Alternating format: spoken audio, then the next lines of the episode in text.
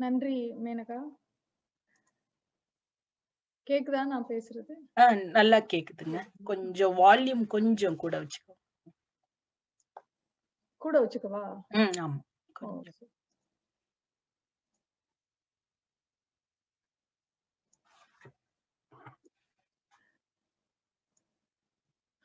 எல்லாருக்கும் வணக்கம்.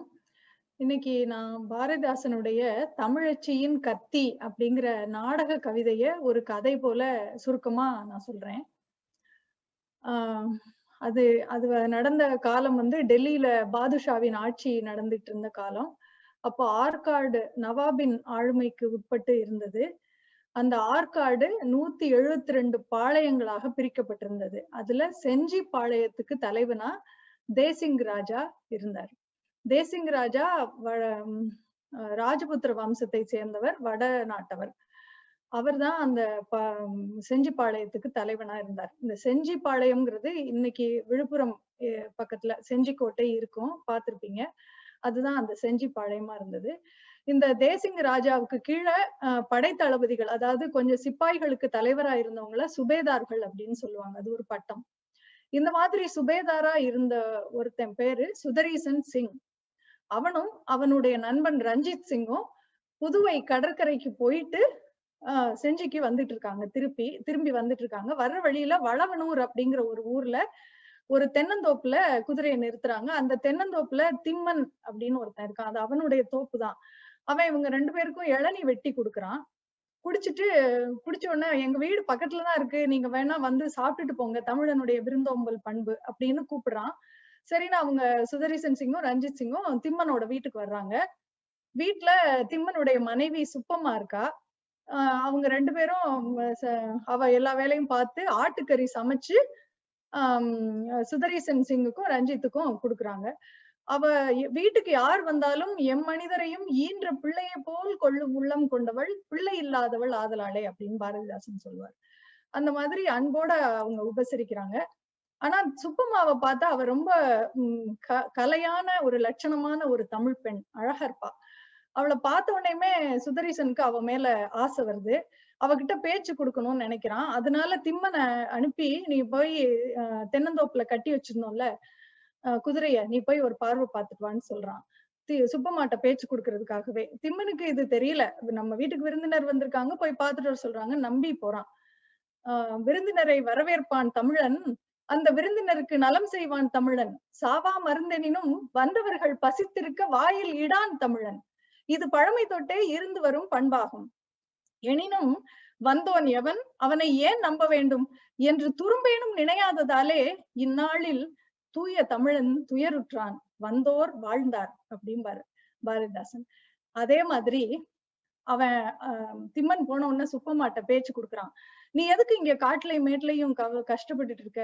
நீ செஞ்சுக்கு வா. உனக்கு நிறைய நகையும், பணமும் குடுத்து உன்னை ராணி மாதிரி வச்சிருக்கேன் அப்படின்னு. சுப்பமா வந்து எனக்கு இங்க என்னடா குறைச்சல்? நான் இங்க இருந்தாலும் என் அத்தானோட நான் மகிழ்ச்சியாக இங்க இருக்கிறேன் அப்படின்னு எ எடுத்தெறிஞ்சு பேசுறா.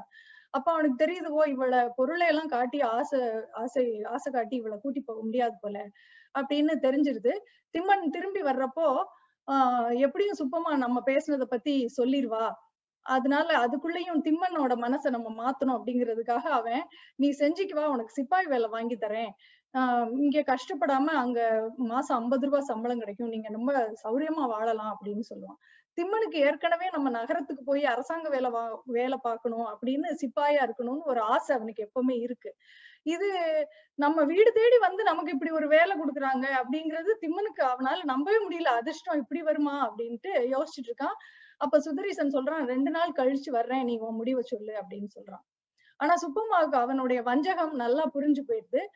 ஆஹ் சுதரீசனும், ரஞ்சித்தும் கிளம்பி போனதுக்கு அப்புறம் திம்மன் அவ்வளவு ஆனந்தமா நம்ம அங்க போலாம். எப்படி வேலை கிடைச்சிருக்கு பாரு. வீடு தேடி நமக்கு அதிர்ஷ்டம் வந்திருக்கு அப்படின்னு சுப்பம்மா கிட்ட அன்னைக்கு ராத்திரி சொல்றான். அவ சொல்றா, ஆஹ் நம்மளுக்கு இங்க தோட்டமும், வயலும் நம்மளுக்கு இருக்குல்ல நம்ம எதுக்கு அங்க போனோம் இங்க இங்க நம்ம சந்தோஷமா தானே இருக்கோம். அவனை இந்த சுபேதார நீ நம்பாத அப்படின்னு மட்டும் சொல்றான் ஆனா சொல்லி எவ்வளவோ சொல்லி பாக்குறான் ஆனா அவன் கேட்கல. ஒரு கட்டத்துல நான் சொல்றது நீ கேளு அப்படின்னு அவன் சொல்லவும், சரி இனிமே இவங்கிட்ட சொன்னா எடுபடாதுன்னு சொல்லிட்டு பேசாம இருக்கான். இருக்கா சுப்பமா அவன் சொல்றான் நம்ம தென்னந்தோப்பையும், புஞ்சையையும் குத்தகைக்கு விட்டு வீட்டை வித்துட்டு நம்ம போவோம் ரெண்டு நாள் கழிச்சு அவர் வருவாரு சுபேதார் வர்றப்போ நம்ம பெரிய விருந்தெல்லாம் வைக்கணும் அப்படின்னு சொல்லி விருந்து எப்படி வைக்கிறதுன்னு சொல்றத நான் பாரதிதாசனுடைய வரிகளிலே சொல்றேன். காளை ஒன்றை விற்று வருகின்றேன் உன் கை நிறைய காசு தருகின்றேன். வேளையோடு சோறு சமைப்பாயே அந்த வெள்ளரி பிஞ்சை பொறிக்க வேண்டும். காளிமுத்து தோட்டத்தினில் பாகல் உண்டு கட்டி வெள்ளம் இட்டு குழம்பு வை. கார் மிளகு நீர் இறக்கி வைப்பாய் நல்ல கட்டி தயிர் பாலினில் துவைப்பாய். மோரெடுத்து காயமிட்டு தாளி நல்ல மொச்சை அவரை பொரியல் வேண்டும். நீள் செவி வெள்ளாட்டு கரியாக்கு. பாண்டியனின் வாழையொத்த வாழை மீன் பக்குவம் கெடாது வருப்பாய் தூண்டிலில் வரால் பிடித்து விற்பார். பெரும் தூணை ஒத்ததாய் ரெண்டு வாங்கு. வேண்டியதை தின்னட்டும் சுபேதார் என்று வெள்ளை மன திம்மன் தன் மனைவியுடன் இடம் கூறினான்.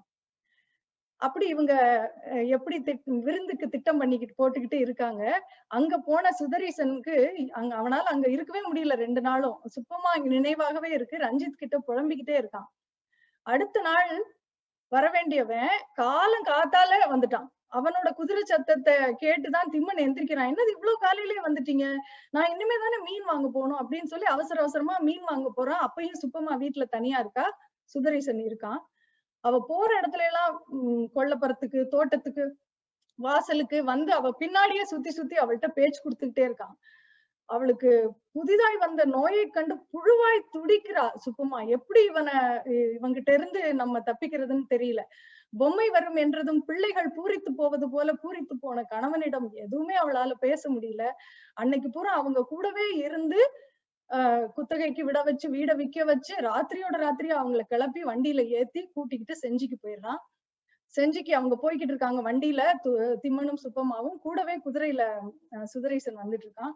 நடு ராத்திரி ராத்திரி தான் கிளம்புறாங்க. நல்லி நள்ளிரவுல எதிர்த்தாப்புல அந்த இருட்டுக்குள்ள அஞ்சாறு குதிரைகள் வேகமா வர்ற மாதிரி சத்தம் கேக்குது. அந்த சத்தம் கேட்ட உடனே சுதரீசன் காட்டுக்குள்ள குதிரையோட போய் மறைஞ்சிட்டான். அந்த குதிரையில எதிர்த்தாப்புல வந்தவங்க இந்த வண்டியை நிறுத்தி யார் நீங்கன்னு விசாரிக்கிறாங்க. அப்போ திம்மன் சொல்றான் நாங்க வளவனூர்ல இருந்து வந்தோம். செஞ்சியில வேலை கிடைச்சிருக்கு. சிப்பாய் வேலை அதுக்காக போய்கிட்டு இருக்கோம். இவ என் மனைவி சுப்பமா அப்படின்னு இந்த குதிரையில வந்த வீரர்கள் சொல்றாங்க திம்மனே மோசம் போனாய். பன்னாளும் தமிழர்களின் மானம் போக்கி பழி வாங்கும் வடக்கருக்கு துணை போகின்றாய். தமிழ் மொழியை இகழ்கின்றான். தமிழர் தம்மை தாழ்ந்தவர் என்று இகழ்கின்றான். தமிழ் பெண்டிர் தமது நலம் கெடுக்கின்றான். தன் நாட்டாரை தான் உயர்வாய் நினைக்கின்றான். அந்தோ அமுதான மனைவியுடன் வடக்கு ஆட்சி அனலுக்கா செல்லுகின்றீர் வண்டி ஏறி அப்படின்னு சொல்லி அவனை எச்சரிக்கிறாங்க. ஆனா திம்மன் வந்து அந்த சிப்பாய் வேலை இருந்த ஆசையில நான் போயே ஆவேன் அப்படின்னு சொல்றான். அவங்க சொல்றாங்க சரி போனா போ ஒன்று சொல்வோம் அதையேனும் கேள். சாகின்ற நிலை வரினும் நினைப்பாய் முன்னை தமிழர் மரம் தமிழர் நெறி அப்படின்னு சொல்றாங்க. அப்போ சுப்புமாவுக்கு அவன் இன்னைக்கு காலையில இருந்து அவ பட்ட கஷ்டத்தை எதையுமே அது வரைக்கும் அவளால கணவன் கிட்ட சொல்லவே முடியல. ஆனா இவங்க எச்சரிக்கைப்போ ரொம்ப அவளுக்கு பயமா இருக்கு. அவ கேக்குறா அண்ணம்மாரே என்ன பாதுகாத்துக்கிறதுக்கு ஒரு கத்தி கொடுங்க அப்படின்னு கேக்குறா.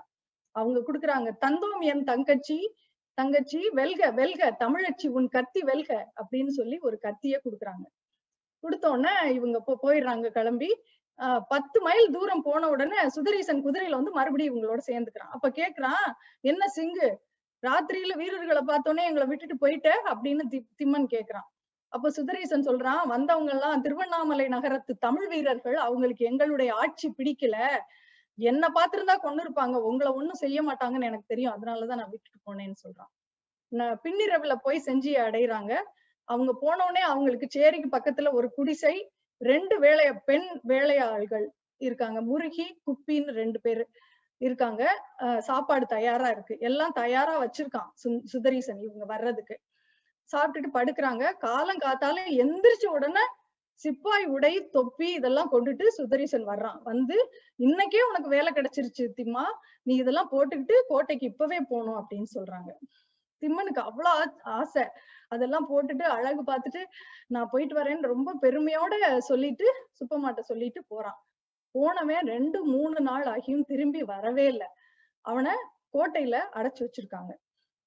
சுப்பம்மாவுக்கு இந்த மூணு நாள்ல அந்த வேலையாள்கள்னு வந்த ரெண்டு பேரும் முருகி குப்பி ரெண்டு பேரும் திம் சுதரீசனுடைய ஆசைக்கு இணங்கிய விபச்சாரிகள் அப்படின்னு அவளுக்கு தெரிய வருது. அவங்க இவளையும் அவனுடைய ஆசைக்கு இணங்க சொல்லி அவங்க ரெண்டு பேரும் அவள்கிட்ட பேசிக்கிட்டே இருக்காங்க. அப்ப அவ சொல்றா கண்ணகி என்னும் இந்த தமிழ்நாட்டின் கண்ணே போன்ற பெண் கதை கேட்டிருப்பீர்.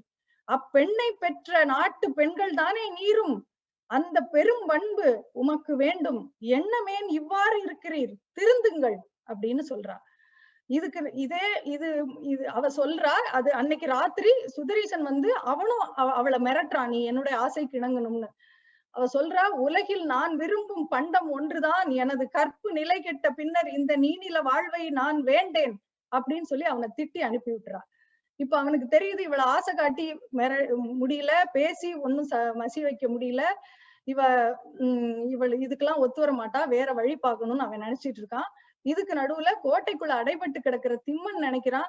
வேலை கொடுக்குறேன்னு கூட்டிட்டு வந்து ஏன் இப்படி அடைச்சு வச்சிருக்காங்கன்னு எனக்கு தெரியலையே. தோட்டம் உண்டு வயலும் உண்டு போக வேண்டாம் தொல்லை என்று சொன்னாளே கேட்டேனா நான்? கேட்டேனா? கிளிக்கு சொல்வது போல் சொன்னாளே கெட்டேனே என்று அலறி கிடந்தான் திம்மன். இப்படி நடந்துட்டு இருக்கும்போது ஒரு நாள் அவளை இவ எதுக்குமே மசிய மாட்டேங்கிறான்னு சொல்லி அவளோட அவ இருந்த குடிசைக்கு தீ வைக்கிறாங்க. ஒரு கலவரத்தை ஏற்படுத்தி தீ வச்சிடறான் சுதரீஷன். அவ அந்த தீயில இருந்து தப்பிச்சு வர்றதுக்காக அல்லாடிக்கிட்டு அல்லாடிக்கிட்டு இருக்கும்போது அந்த களைவரத்துல அவளுடைய கைய பிடிச்சு இருட்டுக்குள்ள யாருன்னு தெரியாம இருக்கிறப்போ அவ கைய பிடிச்சு இழுக்கிறான் அப்ப அவ சொல்றா கத்தியை நீட்டி தீ என்னை வாட்டினும் கையை தொடாதேடா இந்த முத்தமிழ் நாட்டுக்கு மானம் பெரிதன்றி மூச்சு பெரிதில்லை கான் அப்படின்னு கத்திய நீட்டுறா. அவ கையில கத்தி இருக்கிறது அப்பதான் சுதரீசன் தெரியுது ஓடிடுறான். ஓ இவ கையில கத்தி வேற வச்சிருக்காளா? அப்படின்னு சொல்லி ஓடிடுறான். அந்த தீயில இருந்து குடிசையில இருந்து வெளியே தப்பிச்சு வந்து பக்கத்துல சேரியில மக்கள்கிட்ட போய் ஆஹ் இவ கதையெல்லாம் சொல்லி என்னை காப்பாத்துங்கன்னு கேக்குறா. அந்த சேரியுடைய தலைவன் செங்கான் ஒரு தனி குடிசையில இவளை தங்க வச்சு இவளுக்கு அடைக்கலம் கொடுக்குறான். அவன் சொல்றான் ரொம்ப அழுகிறா என் கணவனை நான் பார்க்கணும் அப்படின்னு. அப்ப அவன் சொல்றான் தேசிங்க ராஜா ஒரு குளத்துக்கு குளிக்க வருவாரு. அப்ப போய் தனியா அவரையே நேரா பார்த்து நம்ம நடந்ததெல்லாம் சொல்லி நீதி கேட்போம்னு கூட்டிட்டு போறான். அங்க போனா தேசிங் ராஜாவை பார்த்து எல்லாத்தையும் சொல்றா. சொன்னா அவன் சொல்றான் சுதரீசன் சிங் என் நண்பன்.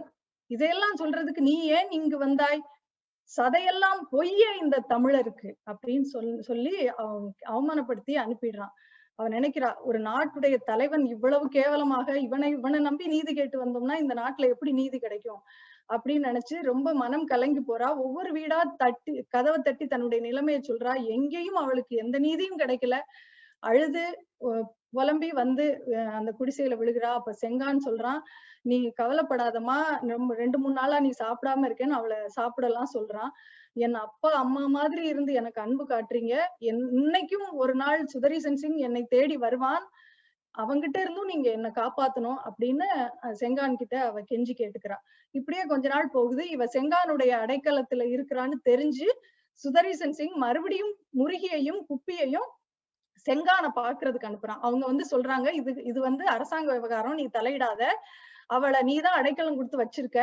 அது பரவாயில்ல. ஆனா நாங்க ஒவ்வொரு நாளும் சமைச்சு சாப்பாடு கொண்டு வந்து கொடுப்போம். நீ அதைத்தான் கொடுக்கணும். அதையாவது நீ பண்ணணும். இது அரசாங்க விவகாரம்னு சொன்னோடனே செங்கான் சரி நீங்க சாப்பாடு கொண்டு வந்து கொடுங்கன்னு சொல்றான். அப்படி ஒரு நாள் அவங்க சாப்பாடு கொண்டு வந்து கொடுக்குறாங்க. அதுல மயக்க மருந்து கலந்திருக்கு. இது செங்கானுக்கு தெரியல. தெரியாம வந்து ஆஹ் சுப்பம்மாட்ட குடுக்குறான். கொடுத்த உடனே சுப்பம்மா அதை சாப்பிட்ட உடனே அவளுக்கு மயக்கம் வருது. விழுந்துரா குடிசையில விழுகவும் அவன் என்ன பண்றதுனே தெரியாம தவிச்சிட்டு இருக்கும்போது அந்த நேரம் சுதரிசன் சிங் வந்து போடா அப்படின்னு அவனை மிரட்டி விரட்டிட்டு விரட்டிடுறான். குடிசையில அவன் மயங்கி கிடக்குறான் பாரதிதாசன் இப்படி எழுதுறார். தொட்டனன் தொட்டனன் மீளா பழி சுமந்தனன் சுமந்தனன் சிங்கன். அவன் போயிடுறான் கொஞ்ச நேரத்துல. ரெண்டு மணி நேரம் கழிச்சு மயக்கம் தெரி தெளிஞ்சு அவ எந்திரிக்கிறா. போயிற்று மானம் உணர்ந்தாள். உடல் போயிற்று. நல்லுயிர் தானும் போயிற்று. போவதன் முன்னே சென்று போக்கிடுவேன் அவன் ஆவி அப்படின்னு ஆவேசத்துல எந்திரிச்சு வெளியே வர்றா. செங்கான் அழுதுகிட்டே நிக்கிறான். உன்னை காப்பாத்த முடியல தாயி. என்னை மன்னிச்சிரு. இப்ப நீ என்ன பண்ணணும் சொல்லு. நாங்க உன் கூட வர்றோம் அப்படின்னு அவ சொல்றா. சுதரீசன் சிங்கோட வீடு எங்க இருக்குன்னு கேக்குறா. ஓடினாள் சிங்கனை நோக்கி உடன் ஓடினர் சேரியின் மக்கள். ஓடினான் செங்கானும் அங்கே. உம் உம் என்று தட்டினாள் கதவை. நாடி திறந்தான் சுதரீசன் சிங். கதவின் நடு நின்ற அவன் மார்பு நடுவை சாடி புகுந்தது கத்தி. குத்தி சாய்த்தனள் பெண் அவனை இந்நிலத்தில். அவனை குத்துறா?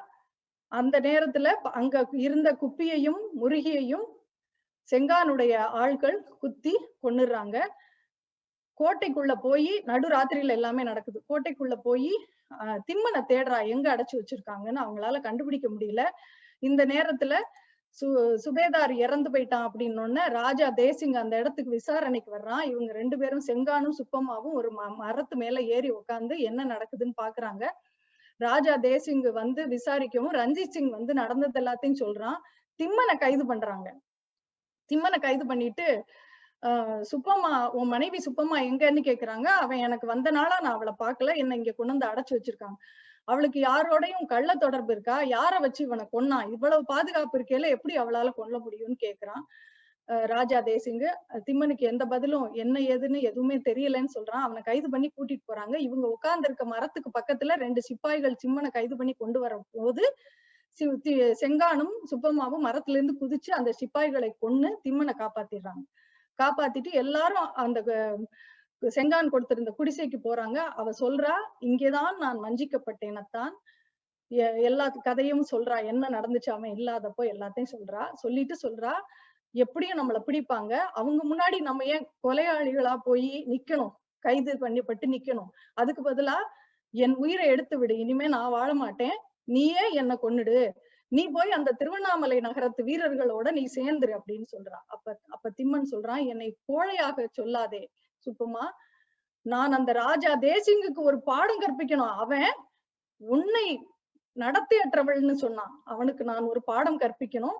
அவன் இறந்தால் இந்த தமிழ்நாட்டுக்கே நன்மை அப்படின்னு சொல்லிட்டு இப்படி பேசிக்கிட்டு இருக்கும்போது செங்கான் வந்து சொல்றான் சேரியை நோக்கி வர்றாங்க உங்களை தேடுறதுக்கு அப்படின்னு சொல்லும்போது இவங்க பக்கத்துல இருந்த மரத்துல ஒழிஞ்சுக்கிறாங்க. ஒழிஞ்சுக்கிட்டு செங்கானை போய் ஊர் நிலவரம் என்னன்னு பாத்துட்டு வாங்க ஐயான்னு சொல்றாங்க. அவன் போய் ஊர்ல எல்லா நே- பாத்துட்டு வரும்போது சேரியெல்லாம் உங்களை வந்து தேடி இருக்காங்க. நீங்க இல்லைன்னு உடனே இப்ப மன்னரே தேசிங் ம- ராஜாவே வந்து வருவாருன்னு பேசிக்கிறாங்க அப்படின்னு திம்மன் சொல்றான் வரட்டும். அவனைத்தானே நான் கொல்லணும்னு இருந்தேன். வரட்டும். அப்படின்னு சொல்லி இவங்க பேசிக்கிட்டு இருக்கும்போது கொஞ்ச நேரத்துல வெள்ள குதிரையில தேசிங்க ராஜா வர்றான். ஒரு நூறு சிப்பாய்கள் வருவாங்க வர்றாங்க. மரத்துல இருந்து குதிச்சு ஆஹ் சுப்பம்மாவும் திம்மனும் செங்கானும் எல்லாரும் சேர்ந்து சண்டை போடுறாங்க இந்த சிப்பாய்களோட. வெள்ள குதிரையில் வந்தவனை செம் செம்மையில் என்னிடமே சிக்கினாய் தேசிங்கு மாய்க அப்படின்னு சொல்லி திம்மன் அவனை குத்துறான். திம்மன் வந்து அவனை குத்துனது உடனே சிப்பாய்கள் திம்மனை கொன்னுடுறாங்க. கணவன் கொலை செய்யப்பட்டான்னு கலங்கி போய் அவ ஒரு நிமிஷம் நிக்கும் போது அவளை கைது பண்ணிடுறாங்க சுப்பம்மாவை. கைது பண்ணி கூட்டிட்டு போறாங்க. அவ கேக்குறா என்ன எங்கடா கூட்டிட்டு போறீங்க? அப்படின்னு. ஆஹ் அப்பதான் அவங்க சொல்றாங்க ஓ உனக்கு தெரியாதா? நாங்க தேசிங்க ராஜாட்ட தான் கூட்டி போறோம். அப்பதான் அவளுக்கு தெரியுது நம்ம வெள்ளை குதிரையில் வந்தவன் நினைச்சு கொன்னது தேசிங்க ராஜா இல்ல. அவனை போலவே உருவத்தில் இருந்தவனை தான் கொன்னிருக்கோம்.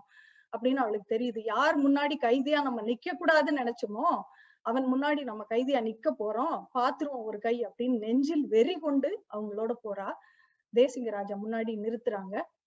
அவன் சொல்றான் எல்லாத்தையும் சொல்றாங்க. ஆஹ் உங்களை கொல்றதா நினைச்சு வேற யாரையோ கொன்னாங்க. இந்த மாதிரி என்னிடமே சிக்கினாய் தேசிங்கு மாய்கன்னு சொல்லி குத்துனாங்க அப்படின்னோடனே தேசிங்கு சொல்றான் என்னை கொல்லவா? திட்டமிட்டீர். உன்னை அனுப்பியது யார்? உண்மையை சொல் அப்படின்னு சொல்றான்.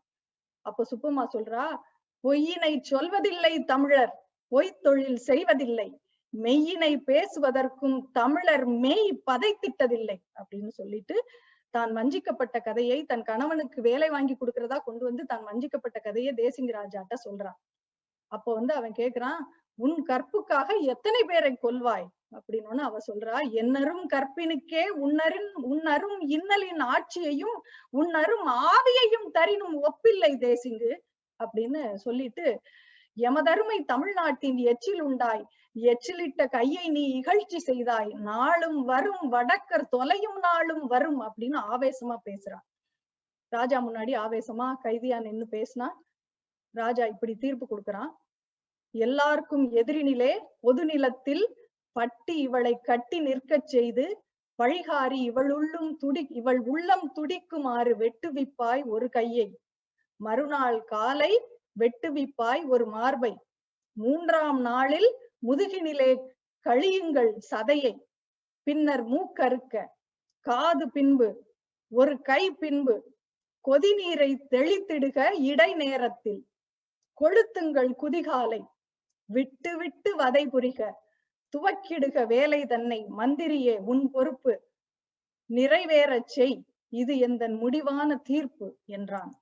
இத கேட்ட உடனே சுப்பம்மா சொல்றா முழுதடா என் நெஞ்சில் தீ தீ உந்தன் முடி வேக மூழுதடா அந்த கொடுந்தீ நீழுதடா என் நெஞ்சில் வாழ் வாழ் உந்தன் நெடுவாழ்வை வெட்டுதடா அந்த கூர்வாள் நாளில் என்னை பிரிக்குதடா சாவு வந்து நடுவில் உன்னை தின்னுமடா அந்த சாவு என்று அதிர்ந்தாள் திசை அதிர்ந்து போகும் வண்ணம்.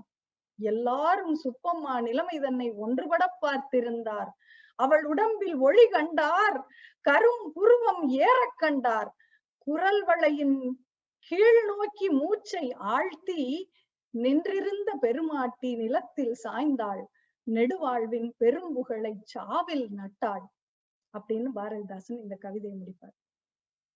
இந்த கவிதை எனக்கு ரொம்ப பிடிச்சதுக்கு காரணம் ஒரு காரணத்துக்காகத்தான் நான் இதை சொல்லணும்னு நினைச்சேன். புரட்சி கவிக்கு பதிலா நம்ம இப்ப சமீப காலங்கள்ல ஒரு நம்முடைய பெண்களும் பிள்ளைகளும் வன்கொடுமை செய்யப்படுறது நம்ம பாக்குறோம். அந்த செய்திகளை கேட்கும் போதெல்லாம் ரெண்டு மூணு நாளைக்கு என்ன செய்யறதுனே தெரியாமல் செயலற்று போகிறோம். அந்த நேரத்தில் சுப்பம்மா அதே போல் ஒரு கொடுமைக்கு உள்ளாகி அடுத்த சில மணி நேரங்களில் அவனை கொன்ற செய்தி எனக்கு பெரிய ஆறுதலாக இருந்தது. அந்த வீரம் நம் பெண்களுக்கு வேண்டும் என்பதற்காகவே நான் இதை கொண்டு வந்தேன். நன்றி.